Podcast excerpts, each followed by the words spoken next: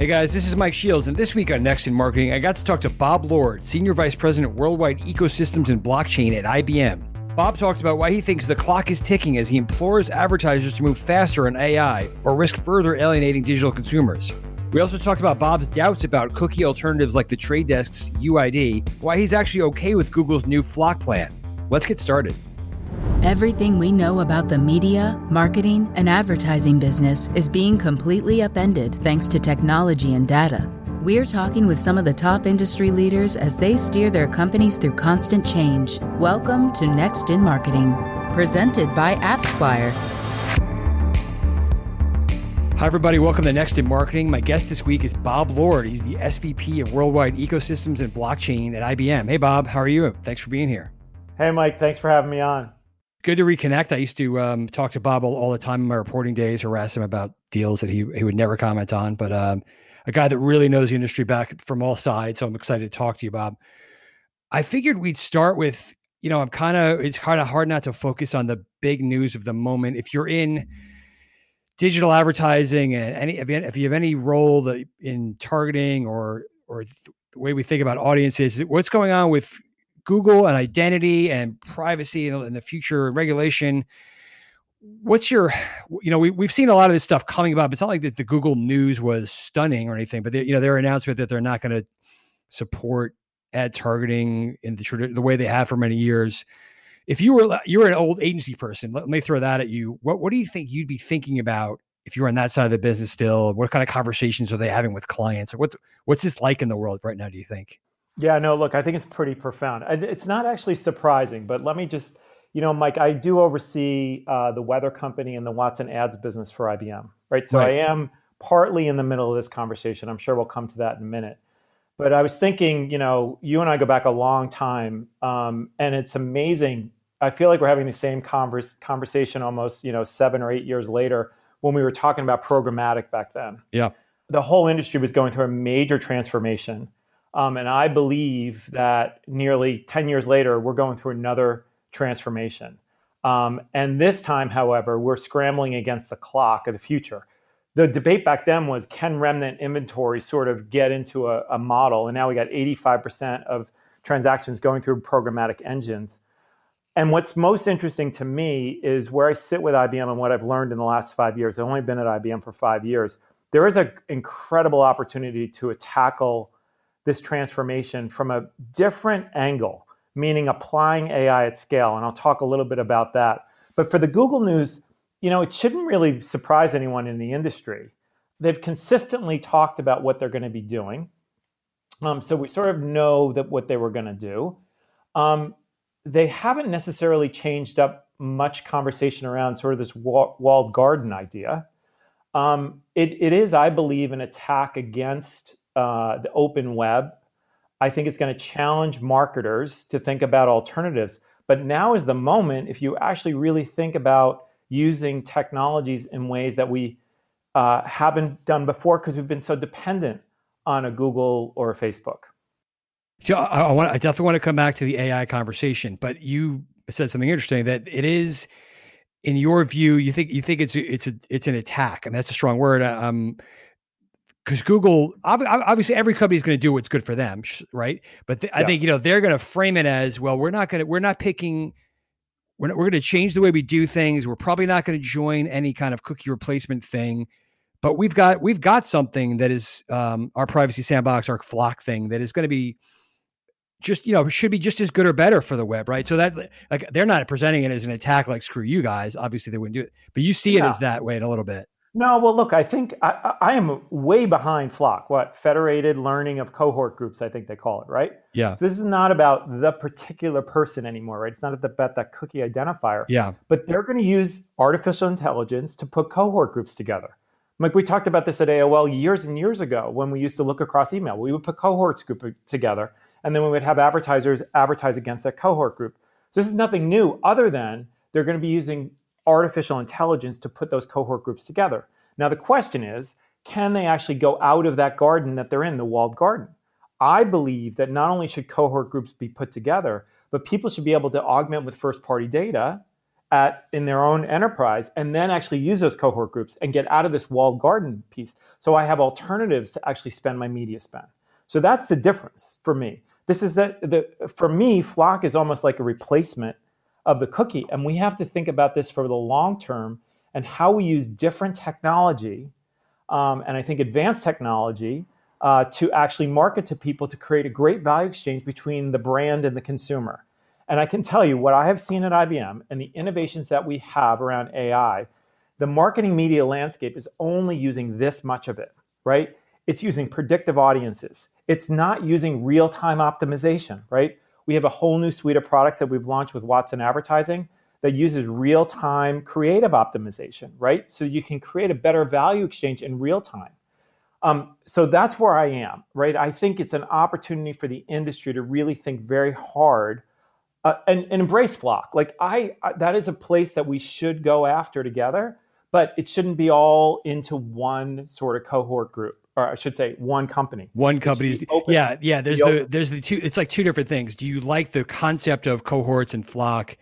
And then do you like like it being google's thing? I think those are probably like two different. Yeah and i'm i'm all in on i'm all on this federated learning of cohorts. Like i think that is fantastic. But let me as a brand augment it. Let me take it out. Let me work with it so i can actually create a better value exchange not let it be locked up in one one organization so it's funny because i think people hear cohorts and they some people automatically go back if you've been around for a while well that's like that's digital advertising like 15 years ago that's um behavioral targeting that's like sort of getting dumber and and not you know not as precise right like but you're you're not you're feeling like that um if you're thinking about in terms of cohorts being, we're going to target men on men's sites, and great, congratulations. Like you're thinking it's way more.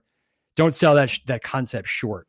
No, hundred percent not. I don't know if you've read uh, Raj Rajamannar's uh, book on uh, quantum marketing. He he's talking about the fifth dimension of marketing, and it's because of the data assets we have now that we didn't have back then, right? So you can actually create cohort groups with a lot more data than you ever had before which gives you a lot more precision about who that user could potentially be, what they're interested in, and where they want to go. So it goes way beyond what we used to have in the past, right? But but to actually, and that's why you need something like machine learning and artificial intelligence to create these cohort groups so that you can actually there's something actionable about them. So I what I feel really good about, and you know, think about IBM, right? We've used Watson for a very long time. It's in, in 60,000 companies somewhere. It's embedded in 60,000 companies elsewhere. But we've used it to solve really hard problems, whether that's insurance risk profiling, and in, embedded in sort of what Watson does and what AI does is create these cohort groups and look for trends so that you make sure you root out bias detection um, and you actually do the right targeting, right, on, on that kind of thing. So it's just taking that technology that's been around for a very long time, but using it in the media landscape against these data sets to create these cohorts that are going to be much more valuable to marketers. But the only reason why they're going to be more valuable to marketers, Mike, is because they're going to be able to augment their first party data. If you can't augment your first party data, you're not actually having a competitive advantage against your competitor because you should know your your cohort your, your first party data assets better than anyone else sure but I, I think the way it's been framed is that it's either you're either going to do one or the other you're either going to have where everyone's got their own data and they're going to do like their things with their little silos or you're going to be screwed and have to use cohorts or something like that. You're you're, you're and uh, you're talking you're talking about how they can be combined or, or, I don't know if Google is going to let you do that necessarily maybe but well, no I don't know I know but when you when you sort of think about where Magnite's done you know what they're mm-hmm. talking about the open web and bringing consortiums together. Now we've talked about consortiums for a very long time. Sure. But I do think that crew there is is making some progress um, when you talk to the Verizon Media Group and you talk to Guru and where he wants to go with things they're also um, looking to collaborate um, outside with partners. So I do think that the industry is looking outside. The IAB, you know, we're helping sit with the IAB to sort of help them set uh, standards around AI and what it means around transparency and explainability. Just a side note, a lot of the reasons why why businesses don't adopt artificial intelligence we found at IBM is because the explainability is not transparent So they're afraid those decisions are being made and they don't know how they're see, being you can't made. see it, touch it. You don't, yeah. you don't know what, So we create a what it looks tool like. set, which is called the Watson Knowledge Tool Set, which you basically open up the black box and you can look inside to see how those decisions were being made, right? So then you can roll it back. So when you get to sort of to this point where where I think you know Magnite's talking, you can sort of open up the box and see how those decisions are being made. You can then start applying uh, data to that to that cohort group and into that ecosystem. Again, I'm going to come back. I promise I'm coming back to what you're Okay. doing at IBM. But one- one more thing about in this, you, you mentioned the you know the industry needing to work together, potentially. The Google news seemed to rock the prospects in some people's estimation of this trade desk uni- unique identifier plan. Are you guys supportive of it? Are you thinking about it? Do you think something like that is going to work, or we don't know? I, don't know. I think it's a short term partial fix. Um, you know, I think in the long run, you still may run into the same privacy constraints uh, that you have today. So the solution alone isn't enough to replace what marketers will lose by the third party cookies, in my opinion. And that's why I think we have to get focused on the sustainable solutions for the future, which is educating people around the value of real time AI. I'll call it real time AI because it maybe distinguishes it slightly. Because we are doing some machine learning on programmatic, right? But it just doesn't get beyond that real time optimization. Um, and I and I think that goes beyond replacing the cookie. So I think it's a good short term gap. I'm just not sure that it will uh, get us all the way where we need to get where we need to go. Yeah, I often wonder about that. I'm not a expert, you know, I'm not a lawmaker, a lawmaker or an expert on regulation, but I, I do wonder if if regulators scrutinize that, it's like, okay, we're getting rid of cookies, but we're going to use people's email addresses and just, and then everyone's going to get. I know they're hashed, they're hashed, or whatever, but they're going to move around. Like that's going to, in the wrong hands or the wrong, the uh, less uh, savvy lawmaker would freak would freak out, and consumers might freak out. They start hearing about that. So I, I do Uh, no, wonder I think about this, that. The sound bites will hurt will hurt there, Yeah, right? yeah. Versus versus I've opted in, you know, in the property I use with the weather company, right? Where we have a subscription model and we have an ad model. Uh, so if you want to subscribe, you know, for twenty nine dollars a year, no ads are served to you. But if you do, subs- if you don't, you're opting in for me to provide you a value exchange in real time. So I, I'll know, you know, where you are, what your behaviors are, and I'll provide you some kind of value exchange. That's okay, I think. Yeah. Okay. Let's. You mentioned um, you, part of your purview is, is the Weather Channel, and, and specific, uh, par- particularly Weather.com. I would think is probably right in the middle of all this. It's a big web, Yeah. big web publisher. Been probably has has tried every form of digital advertising under the sun for many years. Right now, like. Is weather.com going through the same changes as everybody else? Are you guys, is weather.com and a good example of where AI is going to take our industry? Where is that site? Yeah. So I, you know, what's so great about this property is it's a utility, Yep. right? Everybody wants to know about weather, whatever they're doing. Even today, you know, here in the Northeast, it's finally like 60 degrees. I'm like, yay, right? You check the weather app um, and what you're doing there. Um, so it's a really, really great utility, especially in really inclement weather.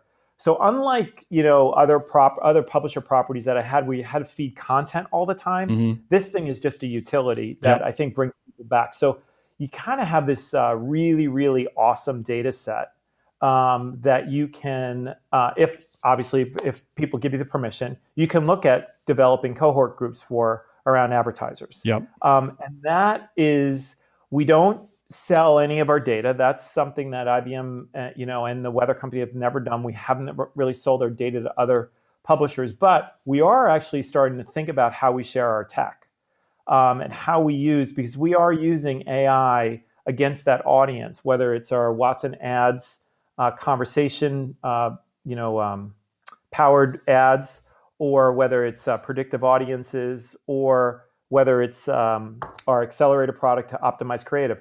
So we're using AI. So some of that tech, we're actually thinking about how we actually bring that out into the ecosystem so other publishers can use it, but not the data. Okay, so uh, I, if I'm not mistaken, the the Watson ads you're describing are those are those the ones that, that actually consumers can kind of interact with or talk to almost in in a, in a sense?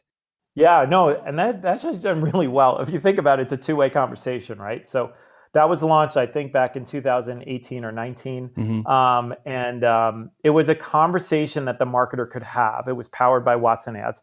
It's kind of really just a very simple interface, right? But it allows you to have an interaction, a free interaction with the consumer in ways you didn't. And recently, actually, with Clorox, um, they were getting bombarded with uh, customer inquiries around COVID. Mm-hmm. Um, we implemented um, advertising conversations to provide support to consumers, and that allowed uh, Clorox to sort of test the format about engaging with consumers because they had questions around, you know, a lot of misinformation. They had questions yeah, should, about Clorox how much should I drink or not? Yeah, right. how to actually use it, what it's appropriate for. So we actually use Watson conversations in that way to really help the brand figure out, you know, what position they needed to take in market, when supplies were going to be ready, you know, all those kinds of things that we were all panicked about, right? You couldn't get any Clorox wipes, so when are the next shipments going to be done?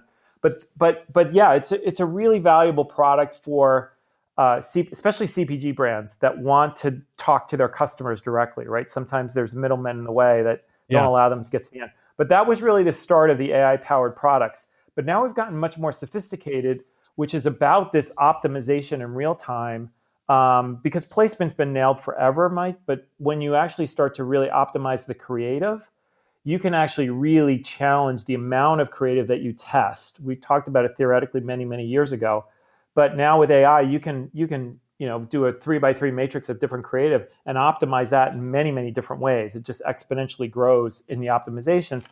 And once you know the cohort group, we're starting to see you know 15, 20 percent lift on media dollars because we're optimizing creative around placement.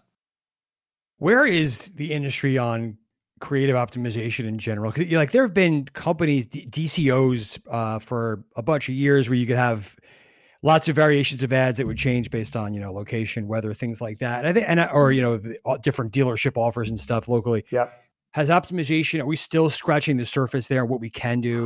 Hundred percent. Like it's so frustrating to me, right? and and and uh, we have something called Watson Ads Accelerator. That's our mm-hmm. product that optimizes on creative. And the great thing about it is it optimizes in real time. A lot of the old tools that you're referring to sort of had a predefined algorithm that deployed itself. And then you would actually look at that feedback, see if the blue red, blue ad ran better than the red ad, and you'd get a daily report or a weekly report, and then you refine that going forward, right? With with this product and what we're doing with AI, you can optimize in real time so that let's say three by three matrix that you have, you know, for for for optimization. There's nine different variations you can go times three, and you sort of mix those all up. And at the end of the day, it tells you what is the most effective combination of those creative dimensions in real time. Um, and that's the difference. And that's really the power of what AI can do yeah. and around real time optimization. So to answer your question, yes, there's a lot, but I don't think that that they've actually started to scratch the surface around how you apply artificial intelligence and and and uh, regression testing around that. Well, on the, uh, for that example, that's that's something you're gonna you out you're outsourcing now, or you're using just in, internally. No, well, yes. Yeah, so we we start internally, mm-hmm. and now you know because we sell to brands and agencies directly. Um, but now I am talking to some other DSPs and SSPs about whether or not they want to start using that tech and just sort of embed it into how they go about right. it. I don't mind sharing the tech. I we just won't share the data. Yeah, because that's you know it sort of sounds like on the surface that's the kind of stuff you can do on Instagram and Facebook and you're you're almost theoretically could find a way to bring it to the rest of the web if if that if this takes off and the and the but but you're not going to publisher by publisher. That's interesting. No, not yet. No, we're, I started with the you know the open web publishers, the SSPs, and the DSPs to start with. You know, that's where that's where I can get the most leverage, and and actually there's an audience there that wants to talk about it. Um, so that's where we started. Right. Okay, so coming coming back to the AI conversation, you you mentioned earlier how you've you've you've taken efforts to open up the black box for all kinds of companies, not just advertising. How do you is there a way for you to besides what we just talked about with creative is there a way for you to do that in our business because i wonder if you face an inherent skepticism or just, it's hard to explain this stuff and you know i think we've talked about personalization for a long time and that's become mostly about retargeting i think in a lot of people's minds or you know getting a different sports section on your favorite site or something like how do you how do you open up the conversation to skeptics in the industry if you if you face them? No, there's skeptics for sure. I mean, that's why I don't think it's been, you know, a lot of people will say I already have AI embedded in my tool set. But what they really have is they have a programmatic uh, adjudication engine, I guess I would call it. Uh-huh. You know, it's really not applying intelligence in real time. Um, and I think that that's the first hurdle people have to go over. That's why I keep talking about real time optimization. Um, and that that is the most important thing that I think that the tool set brings. And then when you really talk about sort of the amount of signals that you could be capturing, even on your first party data, I'm not even talking about third party data sources, I'm talking about your first party. If you can capture those signals, there's so many of them right now, whether it's touch, sound, device, there's so many different signals that you can start uh, capturing, uh, permission based, of course, um, mm-hmm. on your first party data, that it gets too big for you to actually have a static algorithm. So it's first convincing people about what we okay. really mean by AI. So I'm sorry to interrupt you, but they'll say, I imagine they're saying to you, well, yeah, I do real real time bidding, right? It, fig- it bids on the, um, we, we figure out who this person is and buy them right now, and boom. Um, you're saying um, no, you're not using half the signals you could be. Like that's what we that's don't. That's right. That's right. And there are many, many more signals about real time that should be used in your decision making. Okay. So then, secondarily, I think it is the explainability. People are not comfortable with machines making decisions for them, right? If they don't know the logic behind them. And I right. think that that is a fundamental principle that we all have a responsibility as tech companies to bring forward. Our technology needs to be explainable and it needs to be transparent, full stop. Yeah. And IBM put out a paper, I think three years ago at Davos, talking about the principles around AI. That is a fundamental truth that we believe in. And part of our toolkit is for our AI to be explainable um, and transparent to people. Now, the other interesting piece that I actually think is really a dynamite topic right now is um, ethical AI and what does that mean? Um, in advertising, for me, I think it even just starts at the basic level is our advertising biased? AI can help you determine whether or not who you're targeting and how you're targeting is a biased engine. You can't do that with an algorithm. You have to use AI at a cohort level. Sorry. Right. So the the there's the idea of biased, like you don't want to um this has come up with with the social networks. You don't you don't want to only show like certain housing advertisements to you know only certain neighborhoods or something. like That I understand that, but it's weird because inherently marketing is sort of built around putting people in buckets and biases and I I want to reach these people who are minivan shoppers likely to be, and I don't want to reach these people. Like, how do you? Ba- uh, am, am I thinking about it the wrong way? No, no, no. I would suggest to you that that's the problem with marketing. So if you actually had better creative optimization, which we just talked about, you probably wouldn't have to bias your advertising based on those groups. You could actually cater your creative to those particular groups so that you weren't biased, weren't biasing your advertising and your targeting. Now, I think over time it optimizes itself out, but as a marketer, wouldn't you want to know that you're biasing one cohort group versus another? And oh my God, I haven't gotten to this cohort group. Well, why is that? My message is not on right. Yeah. Right. So, so I think as a brand, you would love to know that information, um, even if it's at a cursory level. And AI can provide you with those kinds of reports. We do it all the time. To your right. point, we do it with our insurance companies. Mm-hmm. You know, whether they're biasing approvals and all those kinds of things, and it comes back. It's just it's the same technology. It's just used a diff- a, against a different data set. Right. So, but, but you're right. Like we we kind of get hung up on educated guesses in this market. Like we we we think we know our, who our target is, so then we optimize towards that. When when when machines can reveal more about who our target is or should be, I guess. Yeah, time. no, that's the point. It makes you a better marketer, and then it makes you less dependent on walled gardens because actually then you're using technology to your advantage. You could create. Think about it. If you were trying to go after one cohort group you couldn't get to, you may as a marketer decide to explore some kind of partnership so you could get you could go after that i remember this is way back when but this was way back when in razorfish but i remember working for Sheraton and they wanted to have they wanted to, to share data with ford because they knew a sheraton a person that would would go to a sheraton hotel was more likely a Ford buyer, right? That was way back when. But think about those kinds of things that you could think about how you would do partnerships. You know, if you had that kind of insight, you may think about partners differently. Now, it's going to make your marketing job harder because you're going to have to think a lot more creative than just taking 80% of your dollar and spending it on two wall garden properties. Yeah, you got to start thinking about clean data rooms and and onboarding and sharing and stuff that you wasn't in your job description a couple years ago, which is challenging. Yeah. Okay, well, let's let's back up a little bit. We're talking a lot about AI and, and the industry because I, I remember I saw you speak recently about this, and you were you were pretty passionate about how we need to move fast. Um, uh, so this is a two part question: How much of of your passion for AI or or the, the, the industry needing to move quickly on this is driven by all the changes we keep describing with targeting, and also, but also just what's hap- what you've seen during the pandemic and the way brands are shifting the way they think and and, and their actions. Like how much, which of those two drivers is driving you more right now, if that makes sense? Yeah, no, it makes a lot. So look, I my experience in this industry has been if you don't create excitement and you don't create energy and you don't create a sense of urgency, it doesn't move. Yeah. sadly. All right. It's just yeah. sadly. We're, I'm no, talking it, about similar topics to you a decade later. Okay. Yeah. It's an inertia driven industry a lot yeah. of times. So the fact that Google and this conversation around consumer privacy is coming up I think this is the moment for us to do something fundamentally different and use advanced technologies to market differently than we ever have before. Um, and that's why I'm trying to create this sense of urgency of us moving fast because it's going to be really easy to sort of just go with Google's flow, flow, uh, whatever, right. federated uh, cohort yeah. group, right?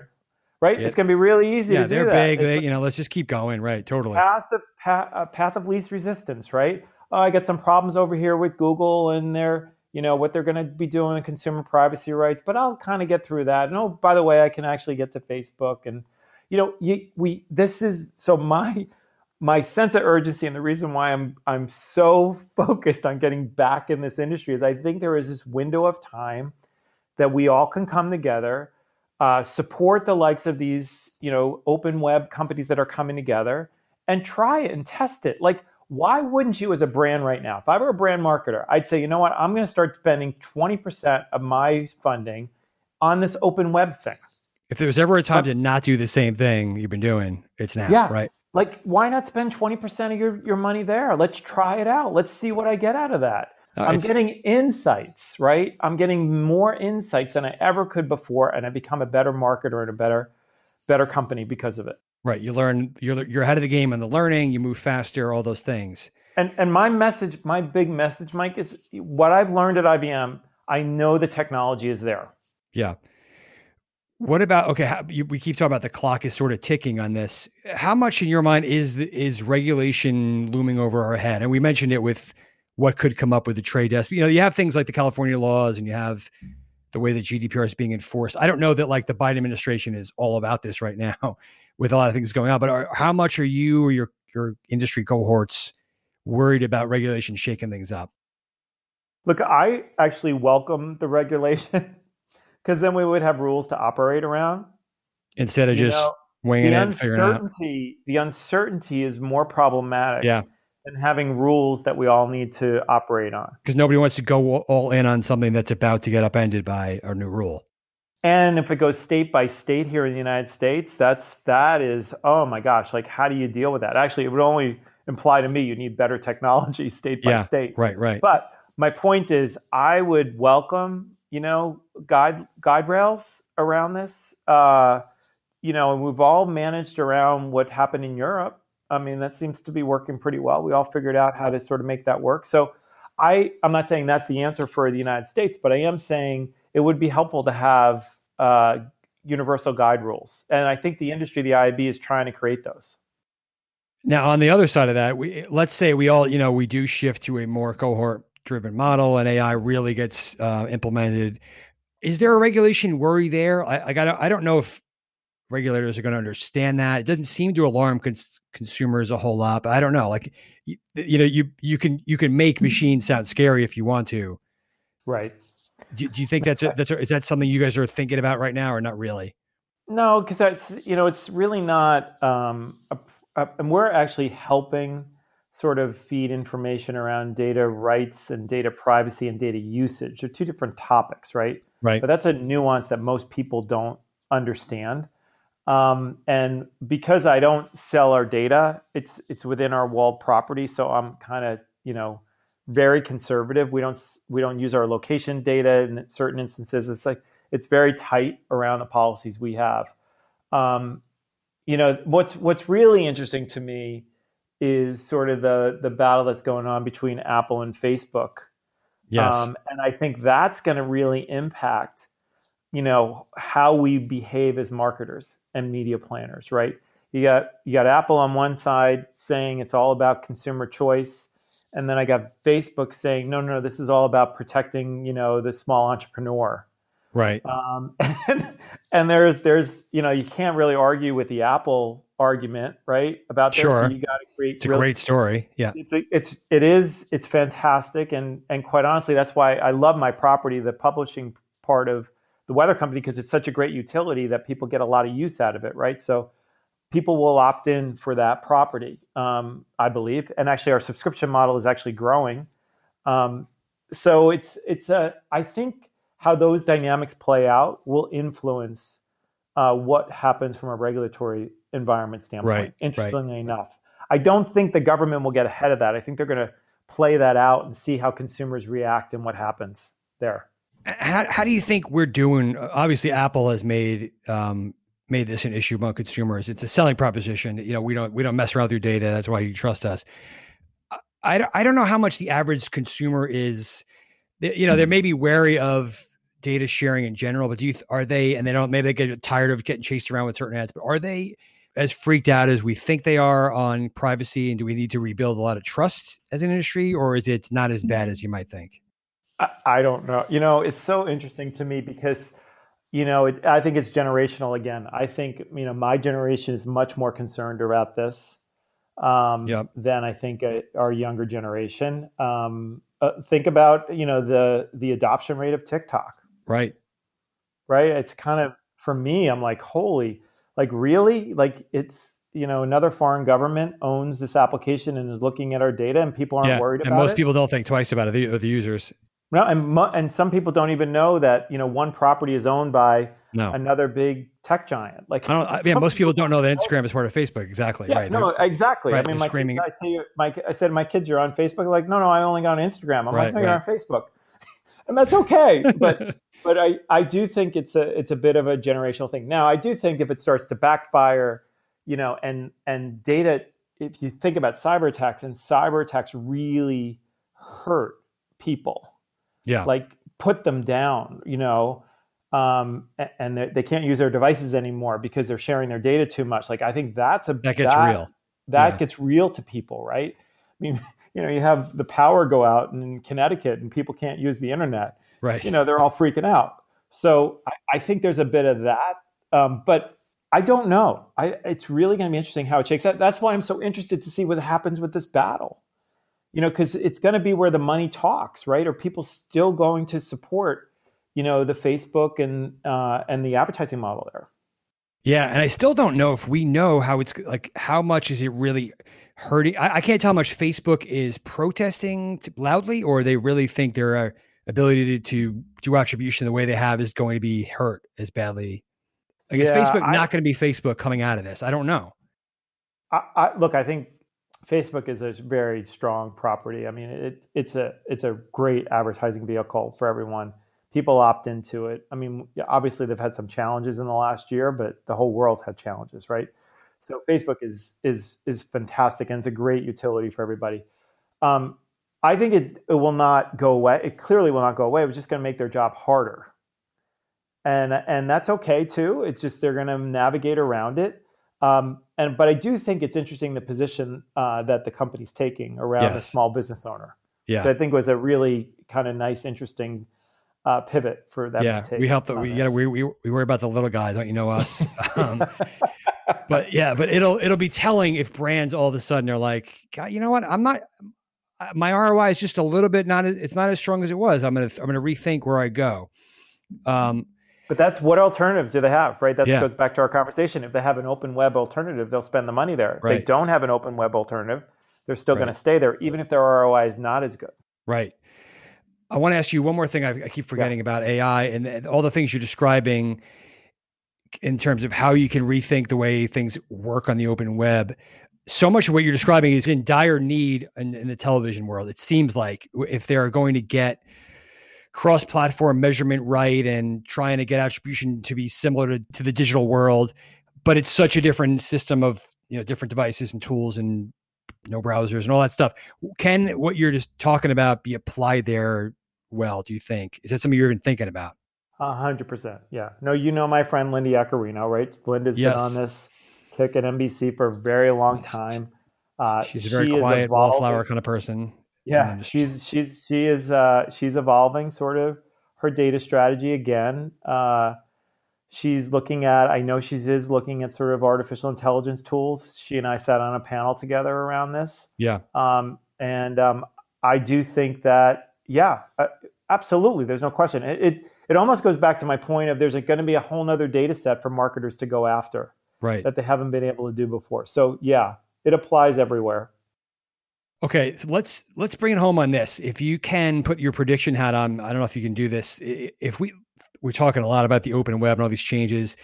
If you could fast forward to a year, year and a half from now, does the open web look radically different? Do we see, you know, way less retargeting, way better personalization? Do publishers really shake up how many partners they work with and have a U, better UI focus?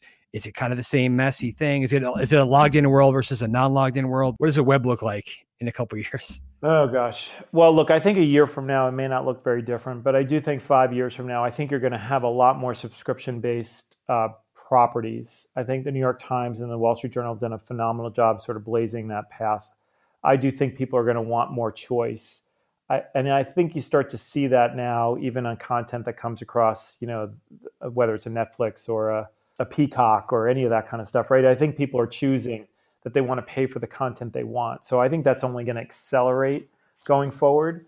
But I, there is going to be another ad-supported world out there uh, that people are going to, you know, provide their data and their information, um, and they're going to be entertained through advertisement. Um, I think it's incumbent upon the brands to entertain people through advertisement, not annoy them. Sure. uh, but I, I, I, there will be both. I hope that there will be, and I'm, I'm optimistic that there will be an open web consortium to give brands choice so that they don't always have to pick a walled garden uh, to get to their uh, consumer. Right.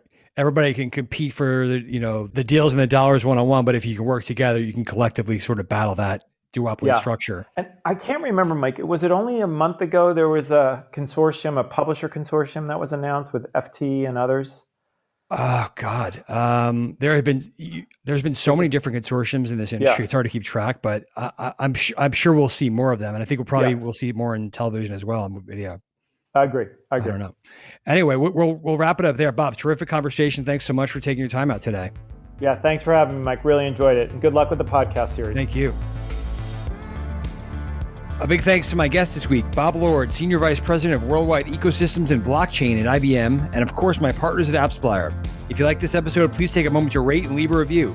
We have lots more to bring you, so be sure to hit that subscribe button, and we'll see you next time for more on what's next in marketing.